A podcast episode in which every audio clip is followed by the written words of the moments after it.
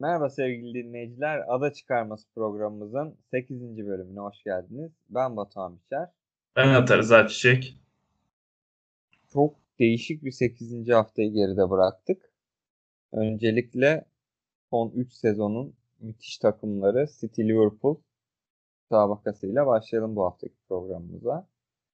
Genel olarak geçen haftanın programın sonunda bu haftanın maçı olarak izlemenizi tavsiye etmiştik. Aslında ilk 30 dakika çok iyi başladı iki takımda. Liverpool'un baskılı bir oyunu vardı. Sonrasında golü de buldular ama City hemen karşılık vermeyi bildi 30. dakikada. İyi oyundan sonra penaltıyı da buldular. Kevin De Bruyne penaltıyı çok kötü bir şekilde. Ondan sonra da ikinci yarı daha dengeli ve çok daha sıkıcı bir oyun izledik. Evet, yani özellikle ilk 30 dakika Liverpool için harika oynayıp ama tam da istediği skoru alamadığı bir şeydi. Jürgen Klopp Jota'nın formuna rağmen hani Firmino acaba başlar mı, Jota onu keser mi diye konuşuldu. Her ikisi de birlikte çıktı. Orta sahadan bir adam eksiltti.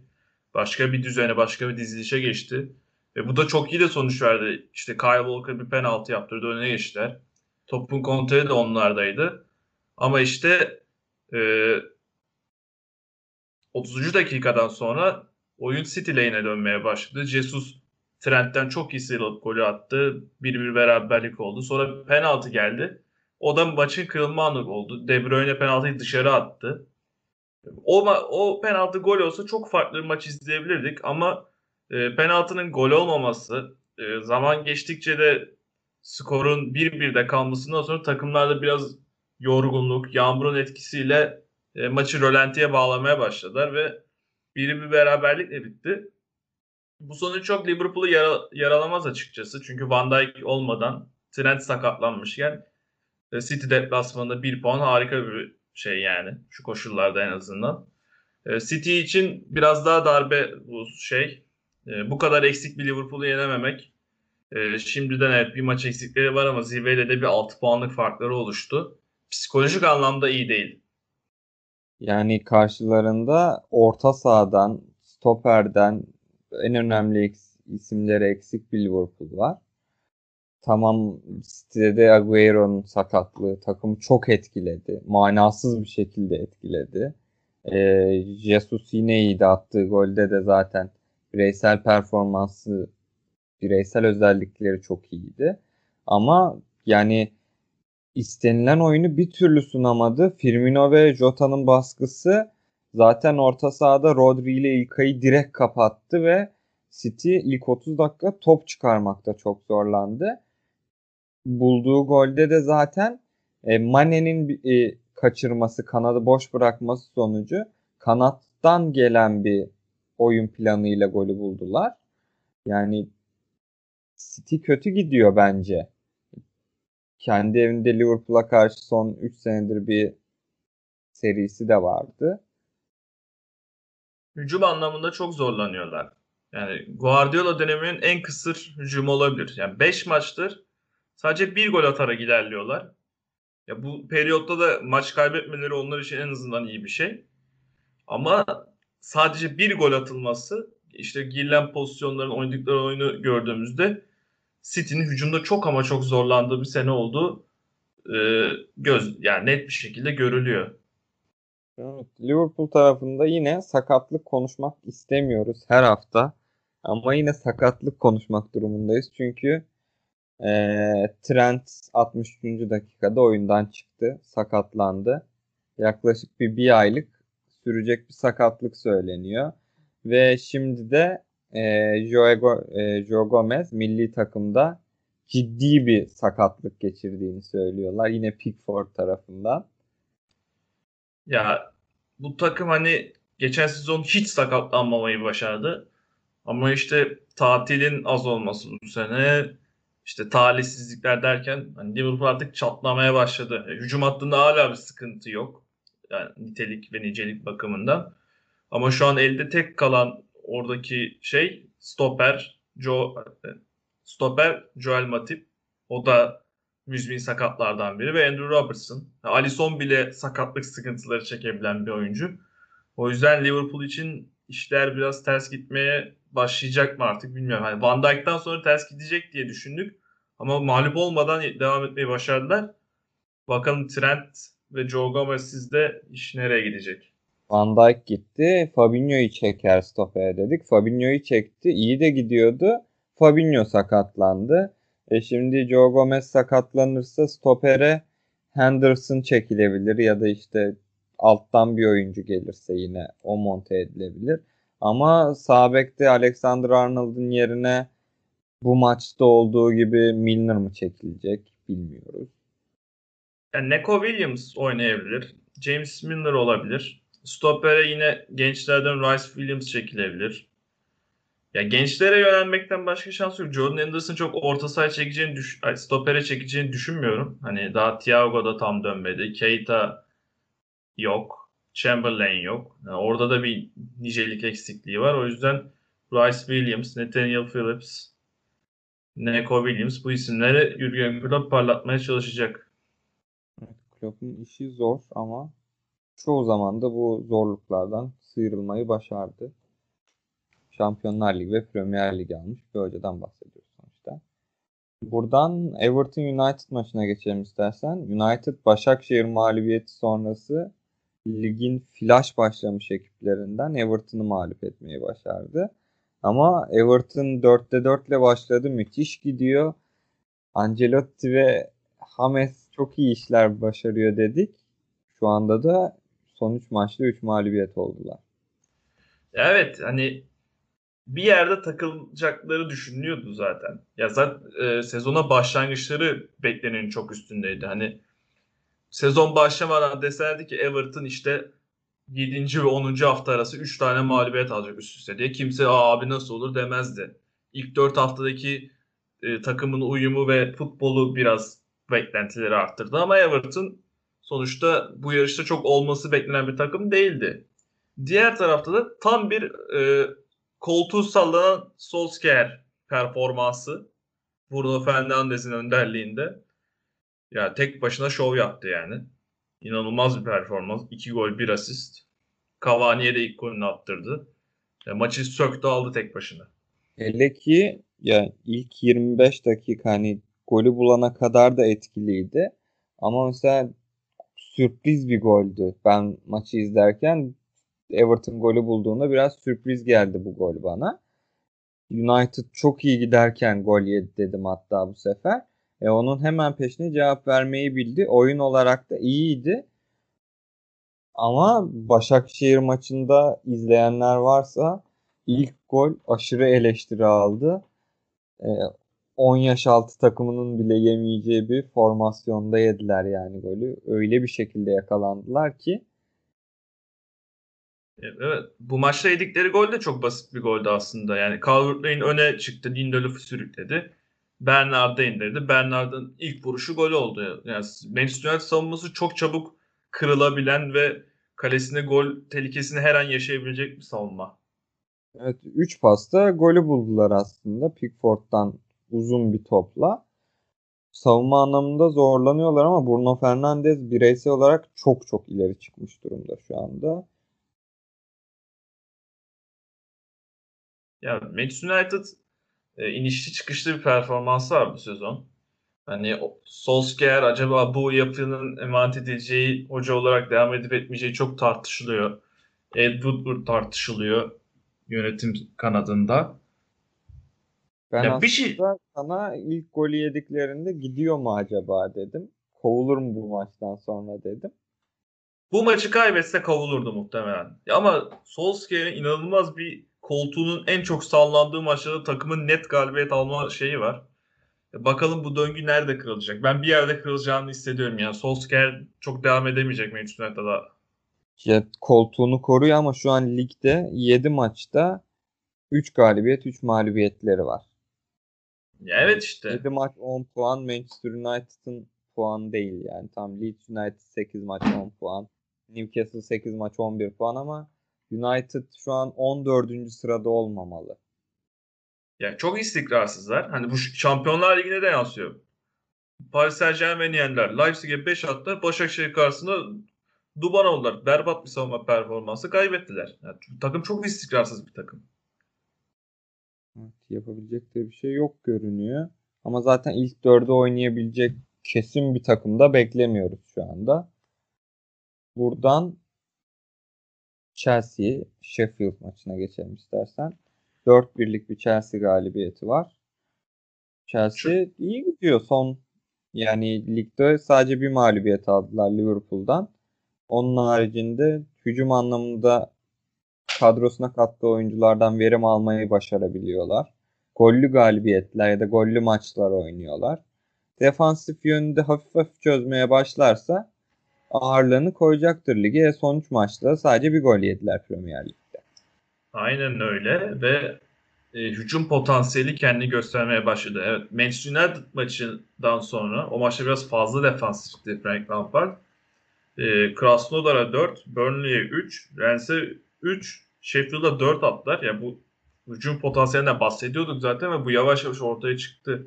4 maçta atılan 20 gol var sonuçta. Evet, hani tam rakipler bir tık daha kötü başlayan Burnley, kötü başlayan Sheffield. Rennes'le Krasnodar'ın seviyesi de hani bir Chelsea seviyesi değil ama sonuçta bu potansiyeli göstermeleri önemli bir şey. Timo Werner çok iyice açılmaya başladı. Ziyech çok iyi oynuyor gerçekten. 2 muazzam asist yaptı. Özellikle Chilwell'e yaptığı asist, hani Chilwell'e topu çarptırarak gol attı. Öyle bir andı. Hakikaten muazzam bir ayak. Chelsea için de güzel bir galibiyet. Yani milli araya momentumu yüksek bir şekilde girdiler. Kadro kalitesi olarak hani defansif anlamda bazen sorunları var diyoruz. Ama şu an ligin en az gol yiyen takımlarından birisi. En az gol yiyen 9 gollü 3-4 takım var. Onun haricinde 10 gol yedi Chelsea. Ve oyuna başladıkları kadrodan sonra yedek kulübesine baktığında da işler biraz kötü gittiği zaman oyuna etki edebilecek oyuncuları var. Temi Abraham'la başlıyorlar ama Giroud hala yedek. Hudson-Odoi hala yedek. Geçen sene iyi bir performans sergiledi bence. Jorginho orta sahanın bir alternatifi. Orta sahadaki oyuncular zaten hep çok yönlü olduğunu konuştuk. Hangi formasyonla çıkacağını, hangi dizilişle çıkacağını tartıştığımızı konuştuk. Eğer ki oturtabilirlerse ilk dörde kadro kalitesi anlamında kesinlikle gireceklerini düşünüyorum. Çünkü City, Liverpool ilk iki takımları olarak düşündüğümüzde Tottenham da bu sene iyi gidiyor. Ama yani büyük altı takım dediğimiz takımların içinde diğer ikisinden daha iyi bir kadroları var en azından. Arsenal ve United'dan. Evet, kesinlikle yani. Burada Frank Lampard'ın işte dokunuşları, ekstra işleri çok önemli olacak Chelsea'nin şampiyonluk yolunda ya da ilk 4 yolunda. Sheffield tarafı hala çok kötü. Sadece 1 puan alabildiler. Yani bu fikstürden bunu bekliyorduk en azından. Yani bundan fazlası hani bir Fulham'ı yenebilirlerdi. Leeds karşısında çok kaçırdılar, kaybettiler.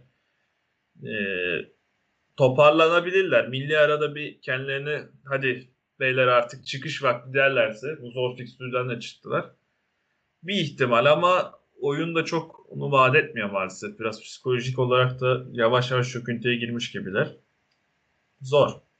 En azından şu önlerindeki iki maçtan alacakları puanlara bağlı.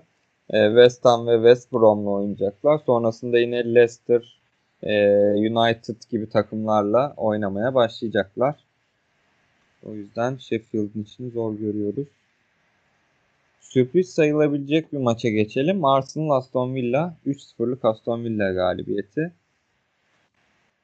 Arsenal, yani Aston Villa böyle skorlar alabildiğini gösterdi. Yani çok iyi bir hücum gücü var. Oli Watkins'ten Jack Grealish'e, Rose Bartle'den Trezeguet'e.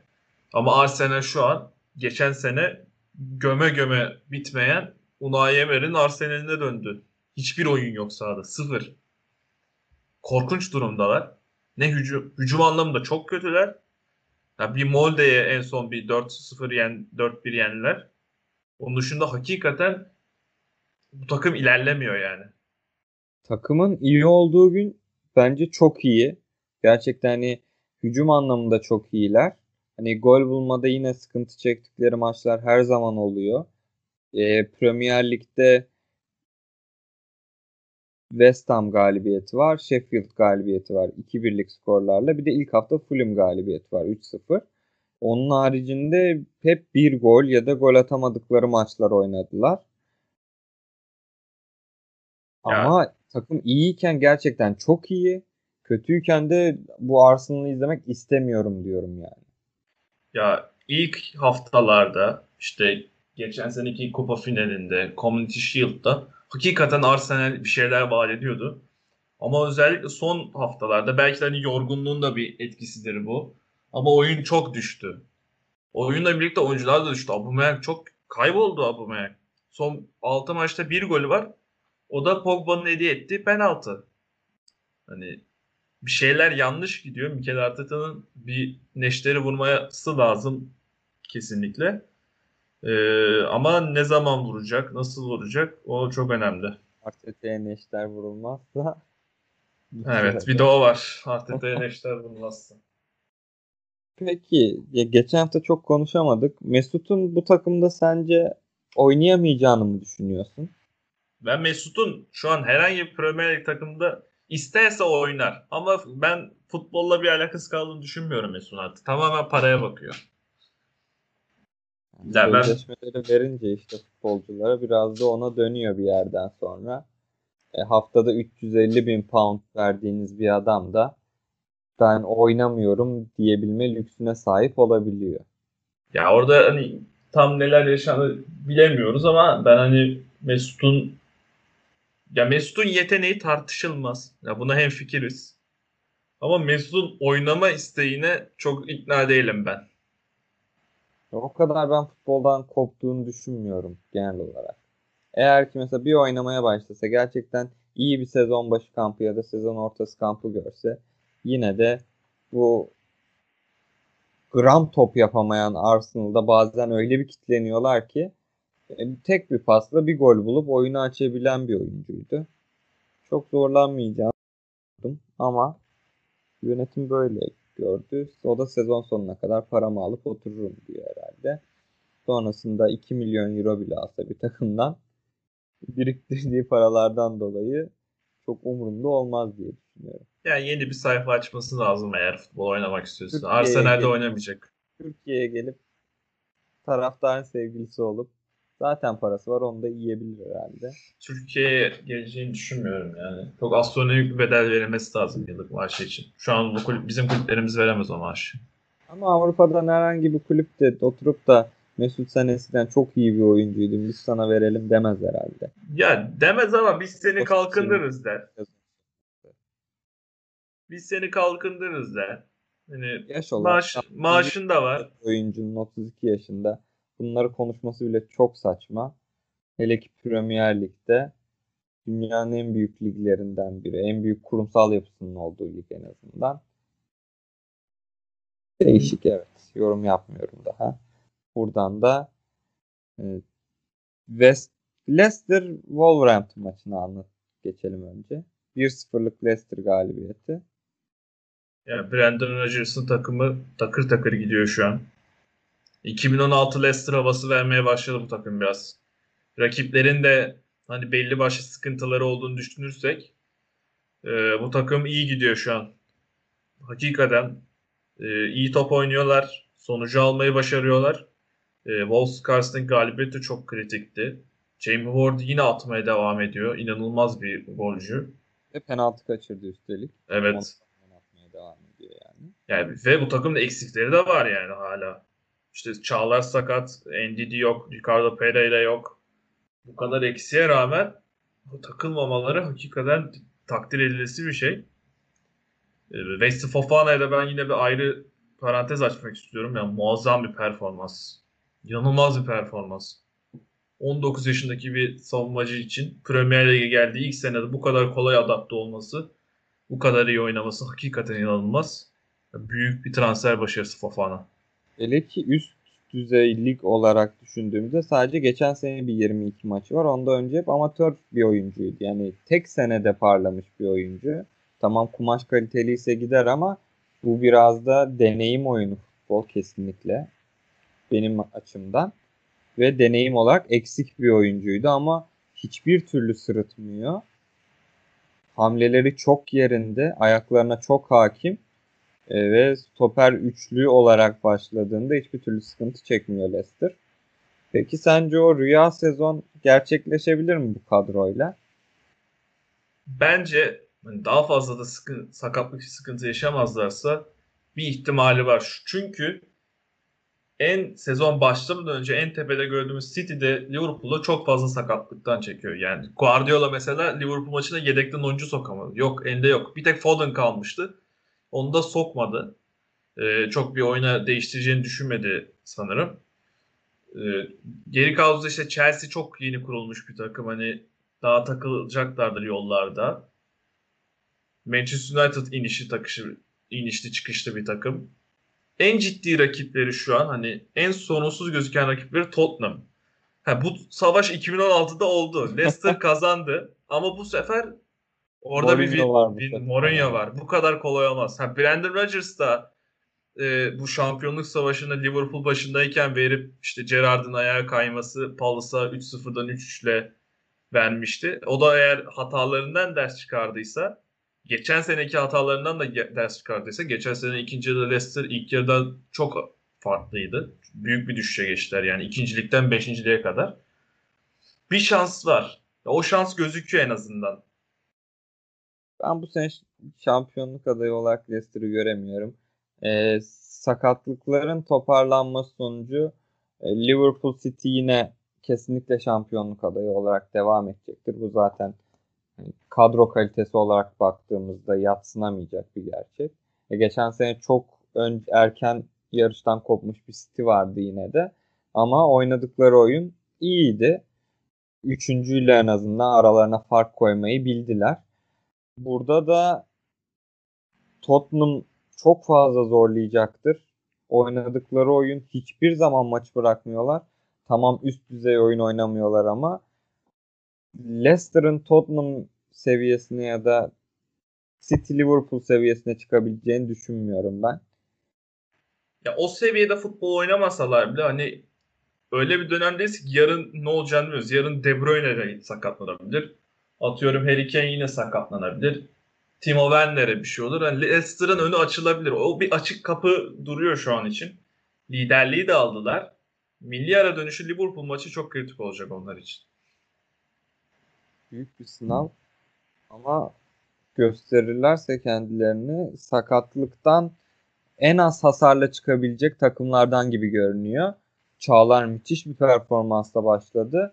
Çağlar gittikten sonra defansif anlamda sıkıntı çekebilirler mi diye düşünüyorduk. Ama belki üzerine bile koyarak devam ediyor Leicester. En son yorumlayacağımız maç olarak da az önce çok övdüğüm Tottenham West Brom maçına geçelim. 1-0'lık Tottenham galibiyeti. Tottenham aslında zorlandı. İsabetli şut bulmakta, pozisyon bulmakta fazlasıyla zorlandı. Oyun olarak çok kötülerdi yani. Ben gol beklemiyordum. Maçın 0-0'a bağlanacağını düşünüyordum. Doherty'den klas bir orta. Harry Kane dokunuşu. Kritik bir 3 puan. Ama oyun olarak belki de bu sezon Premier Lig'deki en kötü oyunlarından biriydi. Everton'a kaybettikleri maçtan bile kötüydü yani. Üretim sıfırdı. Ya West Brom bu sene kendi evinde çok iyi. Chelsea'den 3-3'lük bir maç var, Chelsea maçı. Evinde West Brom Burnley'den puan aldılar. Onun haricinde zaten bu diğer maçlarıydı. Ama iyi direndiler. Hele ki biz Bilic Hoca'nın da koltuk sıkıntıda diye düşünüyorduk. Ki West Brom kadro kalitesi olarak da bu ligin en düşük takımlarından birisi olarak görüyorum ben kendi adıma.